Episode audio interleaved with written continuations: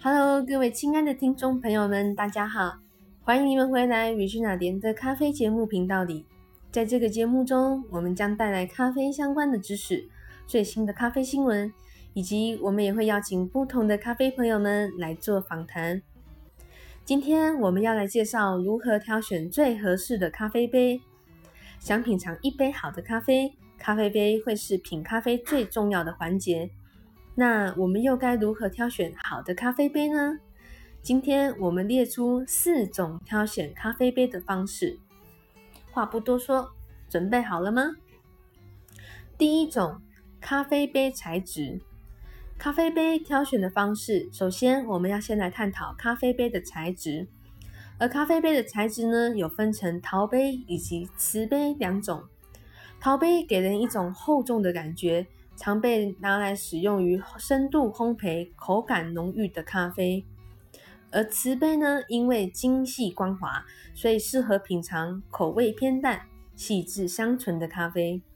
其中又以古瓷咖啡杯保存的效果是最好的，质地密度高，不会快速的冷却，最能呈现咖啡的风味。另外，咖啡杯本身也是要有温度的哦。所以，当要拿咖啡杯来装刚煮好的咖啡前，我们必须要先温杯，才不会让刚煮好的咖啡还没有品尝，就因为倒入冰凉的咖啡杯中而失去了许多的温度。第二种呢，咖啡杯的颜色，这边说的颜色呢，指的不是咖啡杯外面的颜色，而是咖啡杯里面的颜色，因为咖啡大多都是清澈的琥珀色。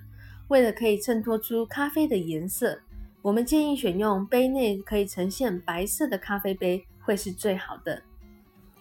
如果杯子内的颜色太缤纷了，会影响我们的变色性，这样是没办法判别咖啡冲煮的品质以及状况哟。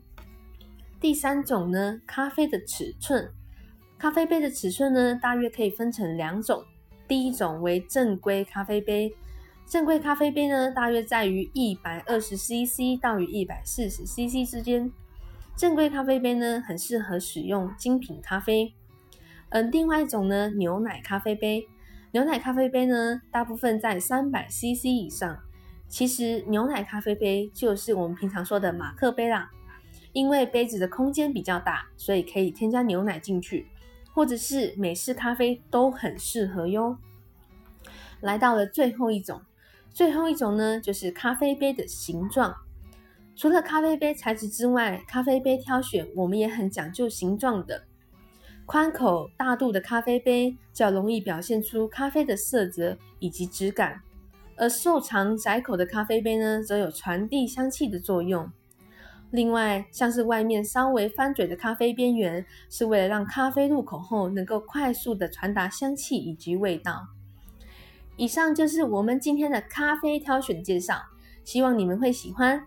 我们下次见，拜拜。